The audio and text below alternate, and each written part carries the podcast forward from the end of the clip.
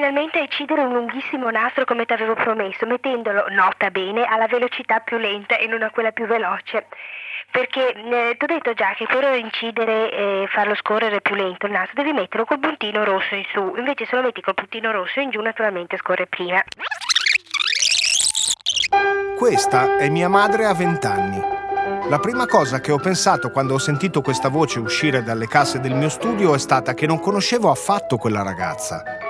Mi sembrava di ascoltare una specie di Rosetta Calavetta. Chi? La famosa doppiatrice Rosetta Calavetta. Chi? La voce italiana di Biancaneve, ma anche di Marilyn Monroe. Ciao piccino. Che ti succede? Il suono di questa voce di ragazza che usciva da un piccolo magnetofono geloso, il famoso gelosino, questo qua, sembrava il sonoro di un film in bianco e nero. E il fatto che quella voce fosse rimasta imprigionata dentro un nastro magnetico per tanti anni mi ha subito intrigato. Ho continuato ad ascoltare e a un certo punto, più per dei modi di dire che per la voce, ho capito che stavo ascoltando mia madre a vent'anni che parlava da Londra. Trovo che è una città incantevole, una città dove veramente ci si potrebbe stare tutta la vita. Erano i nastri che si mandavano lei e sua madre, cioè mia nonna, per raccontarsi tutto, ma evitare spese folli al telefono. Come dei lunghi vocali di WhatsApp incisi su nastro magnetico da un quarto di pollice. E così ho riversato sul computer quelle bobine che erano saltate fuori mettendo in ordine la vecchia casa di campagna di mia mamma. Cominciamo dalle date. Era il 1959 e mia mamma si trovava a Londra per studiare l'inglese. This is London. Si era presa un anno sabbatico da Ginevra dove frequentava la scuola per interpreti. La nonna riceveva i nastri da mia mamma, li ascoltava sul suo gelosino insieme al fedele amico Cap, mettendolo, nota bene, alla velocità più lenta e non a quella più veloce. E rispondeva raccontandole la vita milanese del tempo. Questa triste grigia città. Io sono Gaetano K e questo è My Fair Mummy. Mami nel senso di mamma, ma anche di nonna. Carissima, grazie, mi ha fatto molto piacere il tuo nastro come al solito, ho apprezzato tutte le notizie e poi ti risponderò con più calma. Adesso sono qui nell'ufficio del capo perché voleva anche lui mandarti il suo saluto dopo aver sentito il tuo e i tuoi commenti sulla tua festa, quindi passo subito il microfono a lui e ciao, poi riprendo più tardi. Ciao Topo. Senti, la mamma mi ha proposto di mandarti un saluto, io sono tanto contento, però sono anche un po' impacciato a parlare di fronte a questa aggeggio perché è la prima volta mi pare che... Ah, mi intendi? Sì, è la prima volta che io parlo di fronte al microfono qui, è vero, sì, tolte le volte che io ho cantato, è vero. Bene, senti, io ho sentito, il, ho sentito il nastro qui, è vero, ho avuto tutte le tue notizie, le notizie dei tuoi 20 anni, bellissime, sono contento, ti faccio tanti altri auguri Sai che è difficile parlare senza che l'altro ti risponda, veramente? Eh? Bisogna tante cose da dire, io sono preso un po' alla sprovvista invece, qui non ho tante cose da dirti. Ah, ti volevo dire che l'altra sera siamo andati a teatro, la mamma, la sua amica Viviana, sai, la pazzarellona di Roncate, è vero, ed io siamo andati a, a sentire un recital, si dice recital o recital? Ah, recital, benissimo Dunque, di una mm, bellissima ragazza italiana, una certa Ornella Vanoni mi pare, che cantava delle canzoni di, della malavita internazionale, sai, di autori ignoti, ma bellissimi, soprattutto le cantava molto molto bene. Vero? E a parte la cronaca della serata, che quella magari te la fa la mamma, se no non sa come riempire un nastro, è vero? Io voglio dirti che c'era vicino a noi un ragazzo, pare bellissimo, io non me ne sono accorto. La mamma ha detto che le sarebbe piaciuto molto e poi è soggiunto per grazia, è vero, io guardavo, ma non mi pareva un pezzo veramente eccezionale, però insomma ecco, questo te l'ho voluto dire perché eh, sappia che c'è un po' questo pensiero in noi, ecco, questo abbinamento così di desideri e di, di biondezze, eccetera eccetera, eccetera. Ecco. Adesso passo il microfono alla mamma. Sì, ti racconterò tutto dell'Ornella Vannoni. È stata una serata bellissima al Gerolamo, quel teatrino piccolo, sai che tu mi pare già conosci. C'erano un'infinità di ragazzi, molte persone giovani, allegre, divertenti, perché lei tra l'altro è una, una, bella ragazza, quindi attirava molti giovanotti. Cioè, ecco, il cap sottolinea che è veramente stupenda, attirava i giovanotti e io naturalmente ho subito pensato a te perché ormai l'anno 21, avendo 21 anni, eh, forse eh, è ora un pochino di pesarci. Va bene, allora adesso ciao, chiudo e poi riprenderò stasera con calma a casa prima di rendere questo affare qui ai bambini raggi che lo stanno scassando. Ciao Ninin, arrivederci.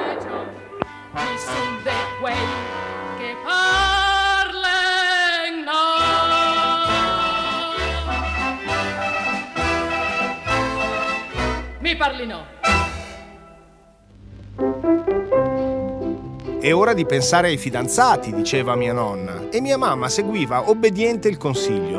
In fondo aveva 20 anni, viveva a Londra, per lei quello era una specie di Erasmus. Ma nel 1959 le vicende amorose erano... Tutto pensiero, niente, niente azione. Eppure sono proprio i racconti sui suoi spasimanti a occupare una buona parte dei nastri.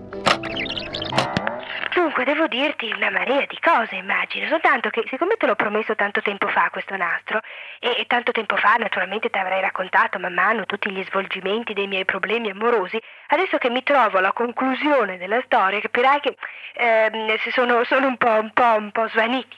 Ad ogni modo, ho molto apprezzato e molto ponderato il tuo discorsino che insomma del resto avevo già capito anch'io mm, fin dal principio com'era la storia. Quindi sì vabbè mi ero presa una ventata di, di colpo di fulmine e pazienza cosa vuoi? Sono di quelle cose che succedono a tutti.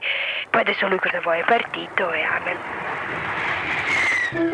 Questo che parte in aereo, quello della ventata di colpo di fulmine, è Alfredo, regista 36enne, quindi un po' più grande di mia mamma, che si intuisce avesse un posto speciale tra i suoi corteggiatori, ma col quale però credo ci fosse stata anche un po' di maretta a un party di italiani a Londra. A un certo punto esce fuori anche il nome di un tale Mauro.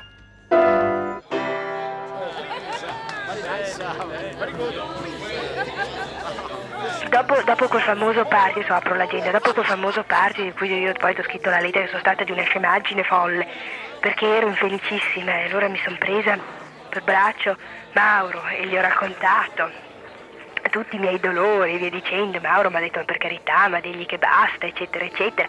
Allora io poi sono entrata, capisci, in parti, Alfredo è venuto vicino a me gli ho detto no, guarda, è finita, tu, um, tu ti sei comportato male con me, basta, basta. Allora lui ha detto, ma come mi sono comportato male? Sei tu che vai a fare le passeggiate romantiche con Mauro? Allora ho detto, vabbè, basta, eccetera. Allora lui mi dice, vabbè, ti telefono. Infatti dopo due giorni, non so così, una mattina mi ha telefonato e mi ha detto, andiamo a fare delle commissioni con Alberto, che era questo suo amico, sai, che è direttore della... Oddio, non mi ricordo più di di che casa cinematografica, insomma, a Roma. E allora siamo andati, mm, siamo andati a fare delle commissioni e poi la sera sono stata a casa. Poi il giorno dopo sono andata di nuovo a vedere, una, sono andata a vedere la National con Alberto. E poi... Mm, ah, ecco, poi la sera, sì, la sera sono uscita la sera sono uscita con Alfredo, sì. Ma sono uscita con Alfredo e siamo andati a cena, figurati, siamo andati a cena fuori dove abbiamo trovato poi degli amici lui mi era accompagnato a casa, insomma tutto qui. Anzi, ehm, sono andata prima, prima, a prenderlo a casa sua perché... Ma perché sono andata a casa sua? Ah sì, perché dice che si doveva ancora cambiare, non so se andavo prima da lui. Ah no, perché dovevamo andare a cena più tardi, dovevamo andare a cena verso le 10. E allora mh, sono andata a casa sua verso le sette e mezza, così siamo stati tenendoci per manina a sentire l'eroica, capisci? Allora lui mi raccontava che doveva fare un film su questa eroica, un film muto, e, mm, eh, dove invece la gloria di Napoleone sarebbe solo stata raffigurata eh, dalla, dalla, musica, insomma dall'intensità della musica e via dicendo. Allora mi raccontava questo film, non ti dico io incantata come una scema, ma insomma, ciao, pazienza. E, mm, basta, da quella volta lì, aspetta, sfoglio l'agenda per farti una piccola mh, conclusione della faccenda.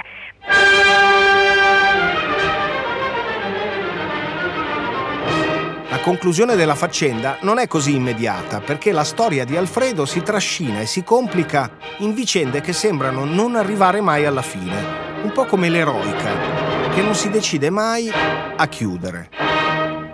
Vabbè, l'eroica, quello è stato proprio il giorno, ehm, il giorno mio, insomma, perché tutto sentimentale, sai, tutto, tutto pensiero, niente, niente azione. Poi dopo, ah ecco, il giorno dopo, figurati, io ho detto, beh, ormai è finita, eh, amen, ciao, dentro di me. Invece il giorno mattina dopo mi telefono Alfredo. E, ehm, e allora, aspetta un attimo, scusa. Eh. Ecco, ogni tanto mia mamma interrompeva le registrazioni in mezzo al discorso.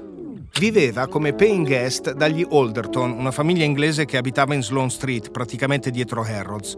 aveva la sua stanza personale e tutto, ma la figlia dei padroni di casa, Anne, aveva l'abitudine di piombarla in camera senza preavviso, per chiacchierare, ridere, confidarsi. Qualche anno prima Anne era stata una delle deb al prestigioso Queen Charlotte's Ball a Buckingham Palace, il ballo delle debuttanti che venivano presentate alla regina. The debutante, the darling of society, waiting to be presented at Buckingham Palace. Mia mamma mi aveva già raccontato della sua amica inglese Anne e del cosiddetto Lou, il piccolo bagno al piano terra di casa Alderton. Scusate, ne approfitto, ma così facciamo un po' di... Sound design. Questo bagno era tappezzato di foto di Anne, ai balli, ad Ascot e in tutte le varie occasioni mondane della high society londinese. Questa è la voce di Anne.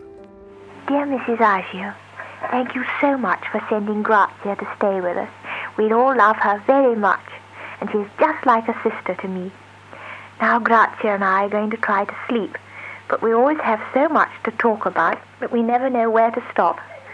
Good night. Good night, Anne, buonanotte. E anch'io devo salutare perché il nastro, ahimè, corre verso la fine. Però abbiamo lasciato un po' di cose in sospeso, come la storia di Alfredo, che ricordiamoci, per mia mamma, era in una fase, beh, ormai è finita e amen ciao. Beh, ormai è finita e amen, ciao. Ciao, appunto, è tempo di salutarsi. La storia di Alfredo continuerà nella prossima puntata, che qui il nastro praticamente è finito. Perché si sa, il nastro non è come l'eroica, che non finisce mai. My Fair Mummy. My Fair Mummy è un podcast di Cora Media in collaborazione con Istituto Barlumen. Scritto, narrato, sonorizzato e prodotto da Gaetano K.